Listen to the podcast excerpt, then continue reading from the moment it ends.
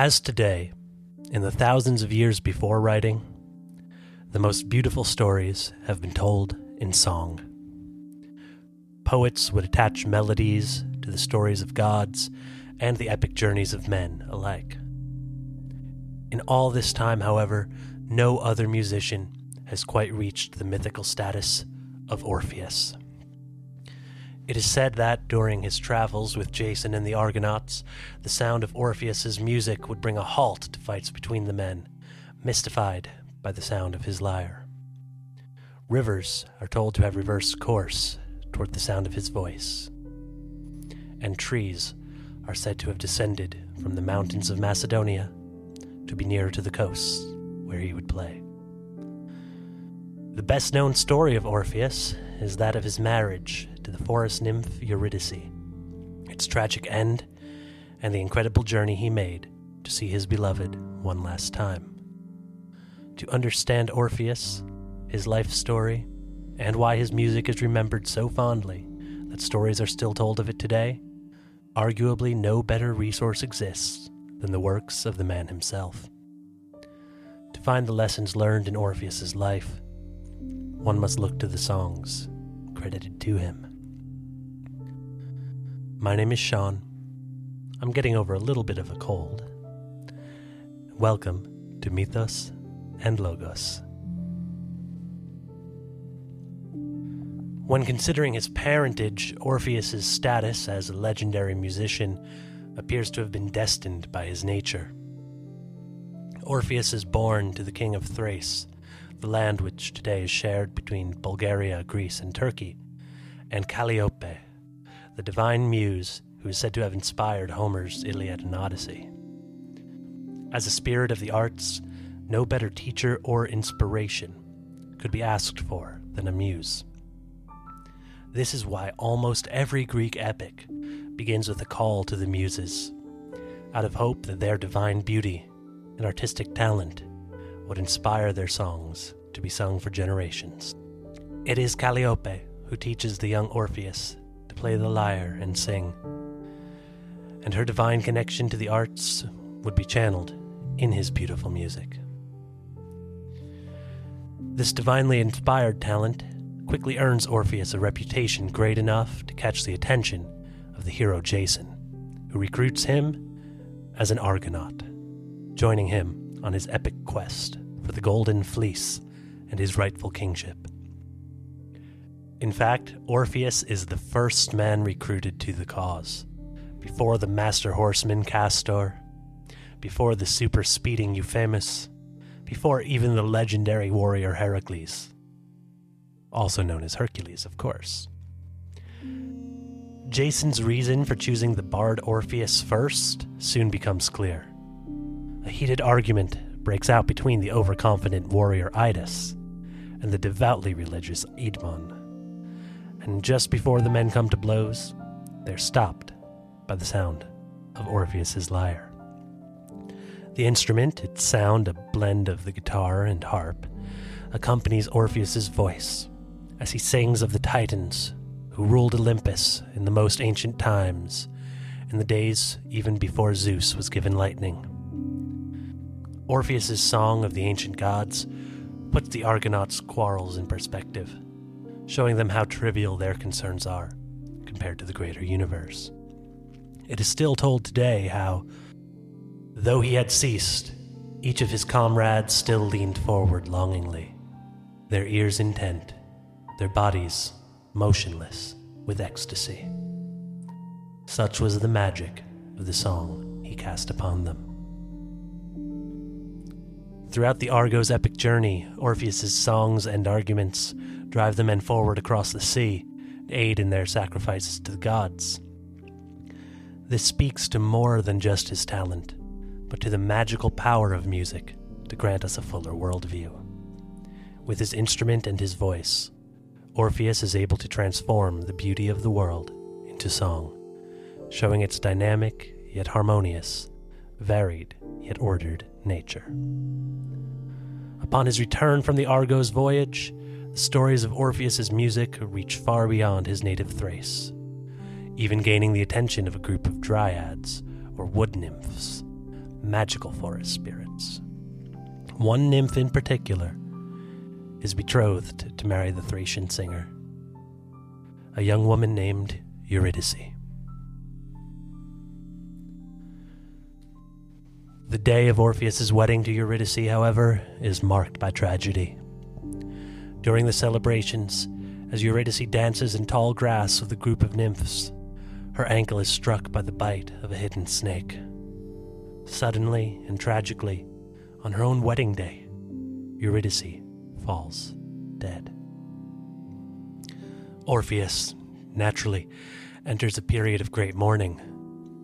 The poet's cries take the form of song, moving not only the wedding guests, but all the creatures who hear them. With the beauty of his tragic song made clear, Orpheus dares to travel to the underworld itself, to sing it for the dead and the gods who reside there. As he descends to the farthest reaches of the underworld, Orpheus finds himself before the two gods who reside at its center Hades and Persephone. Orpheus explains swiftly that he has not come to challenge the god or to battle one of the underworld's beasts, but rather to sing of love in hope that he may bring his wife back to the realm of the living. Orpheus sings that love known by the name Eros or Cupid, is one of the most worshipped gods in the land above. And yet, he looks around at the dark, gloomy sadness of Hades' realm, and he still sees signs of love's presence. Orpheus's song to Hades and Persephone is a story of a love which stretches between two worlds. It's the story of how, in ancient times, a beautiful woman was born to the goddess Demeter the young woman's beauty would cause flowers to bloom and life to rejoice wherever she followed. And how a man from a faraway kingdom fell deeply in love with her.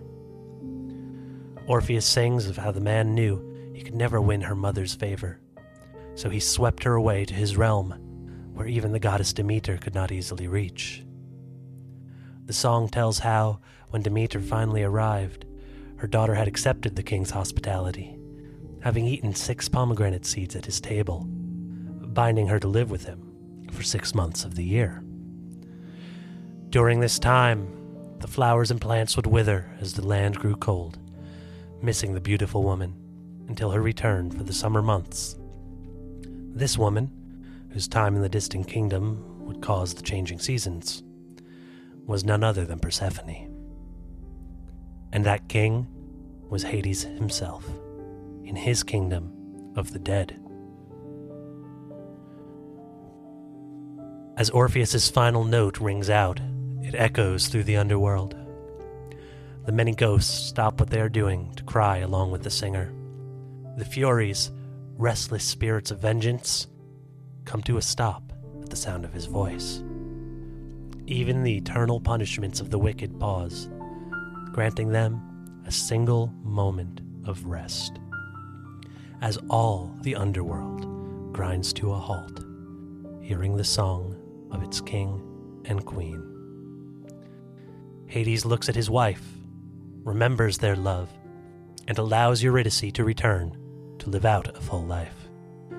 Orpheus is given the task to lead her, and is given only one warning that if he turns back to see Eurydice before they reach the land of the living, she must return to the underworld, this time forever.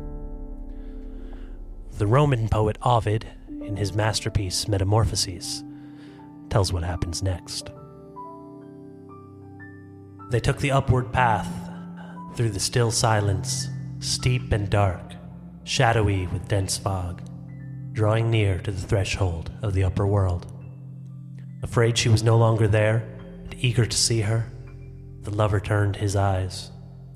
In an instant, she dropped back, and he, unhappy man, stretching out his arms to hold her and be held, clutched at nothing but receding air. Dying a second time now, there was no complaint to her husband. What then could she complain of except that she had been loved? She spoke a last farewell, that now scarcely reached his ears, and turned again toward that same place.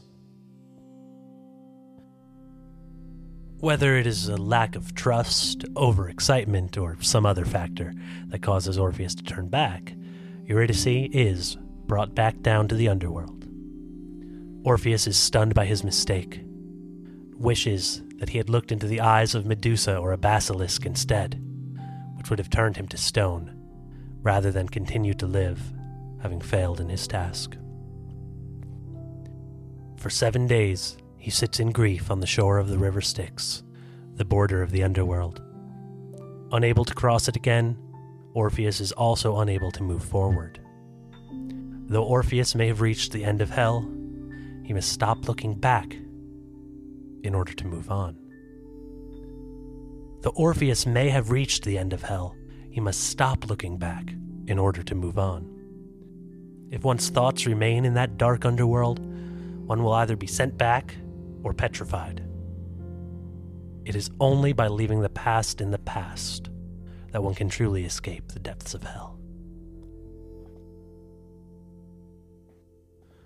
When Orpheus finally does emerge, he plants himself on the coast of Macedonia in northern Greece and continues to sing through his later life. It is during this time that trees descend from the mountaintops and people come from across the world to hear his music. Orpheus's songs in this period still sing of the gods, but in time, a new theme emerges in his work the transformative power of love. The heartbroken Orpheus, who traveled to Hades and back, comes to understand how the love of Eurydice changed him, no matter how brief their time together was. His songs, then, celebrate how love changes both the lover and the beloved. Orpheus sings of Zeus, but this time not of the power of his lightning or the celestial battles fought by the king of the gods. This time, Orpheus's song is of Zeus's love for Ganymede, a young Trojan who wins Zeus's affection with his beauty. Zeus, overcome by love, transforms himself into a great and majestic eagle. In this form, Zeus carries Ganymede to Olympus, where he is said to reside each day, immortal, serving the gods wine. It is love, Orpheus sings, that moved Zeus to carry Ganymede into a new life. Love that moved him from earth to the above. Yet it is clear that though Orpheus has moved past his lost love, he has not forgotten it. Orpheus's next song is of the god Apollo and his love for the mortal Hyacinthus. In this ballad, Apollo descends to earth, meeting Hyacinthus for a game of discus throwing. Apollo throws the stone disc with godlike strength and skill, parting even the clouds in the sky. When it finally comes down to earth, its rebound strikes Hyacinthus on the neck and breaks it, instantly killing him. Apollo, shocked, rushes to the side of his lover taken at the height of his life. At this point in the song, Orpheus switches from narration to singing the very words of Apollo. You slip away, Spartan, robbed of the flower of youth, and I see my guilt in your wound. I am the agent of your destruction. Yet how is it my fault? Unless taking part in a game can be called a fault. Unless it can be called a fault to have loved you. If only I might die with you and pay with my life. But since the laws of fate bind us, you shall always be with me and cling to my remembering lips. My songs, the lyre my hand touches, will celebrate you. As a new formed flower, you shall denote my woe by your markings. Though it is voiced through Apollo, it is easy to hear the voice of Orpheus himself behind these words. Even as Eurydice did not blame Orpheus for loving her and fearing that she had been lost, through the voice of Apollo, Orpheus comes to terms with his wife's second death. Both Orpheus and Apollo wish that they could die with their lovers, but instead choose to dedicate themselves to remembrance. As Apollo, a musician himself, dedicates his music to Hyacinthus' memory, it is clear to see Orpheus swearing the same vow to his beloved Eurydice. Where Hyacinthus fell, Apollo causes a field of flowers to bloom, immortalizing his lost love in their name, Hyacinth. And though Orpheus does not have the divine power of creation, he immortalizes Eurydice through his music, ensuring that her story is still told today. By still singing, Orpheus is able to channel the divine and transformative power of love with the metamorphosis of his grief into beauty. The story of Orpheus and Eurydice is one of the most well known tales of ancient times, told as the tragedy of a love lost in a moment of doubt. However, for all that is told of the legendary musician's journey, a far clearer and fuller picture of Orpheus is seen by looking at his life before and after the loss of Eurydice. What many, both in ancient times and in our own, fail to see is Orpheus's rise out of despair to something greater. The ancient Greek philosopher Phaedrus suggested that Orpheus's love for Eurydice was not true, or else he would have taken his own life after the loss of Eurydice. Yet if this had been the case, Orpheus's songs relayed in Ovid's Metamorphosis would never have existed. These songs of the beauty of love and its ability to transform both lover and beloved have carried on for centuries and still inspire artists, poets, and singers today. Orpheus's works are proof that transforming grief into art is better than giving into it. Orpheus quite literally went through hell. He could have continued to be petrified, staring back across at the river Styx for all time, never truly making his way out. Yet Orpheus realized that he could remember his lost Eurydice without forcing himself to dwell among the dead. Only because of his choice to move forward was Orpheus able to create a memorial for Eurydice in his music, so beautiful that the trees themselves descended from the mountaintops to hear him.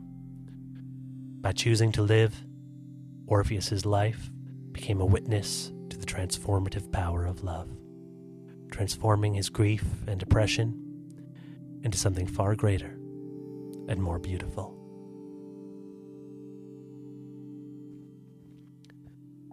Thank you very much for joining in another episode of Mythos and Logos. Um, if you're watching around the time this comes out, I would like to wish you a Merry Christmas or Christmas season, uh, Happy Hanukkah, Kwanzaa, um, Happy New Year, Solstice, Happy Day, whenever it is you're listening. Uh, thank you for bearing with me. I'm on the very tail end of a cold and am almost all better. I will try to edit out as many sniffles as I can during this. If you have made it this far, let me know. Is there anything in this that surprised you that you haven't heard before. Um, I think Orpheus and Eurydice, the tale to the underworld and back, is told a lot, but how Orpheus is changed by it is usually looked over.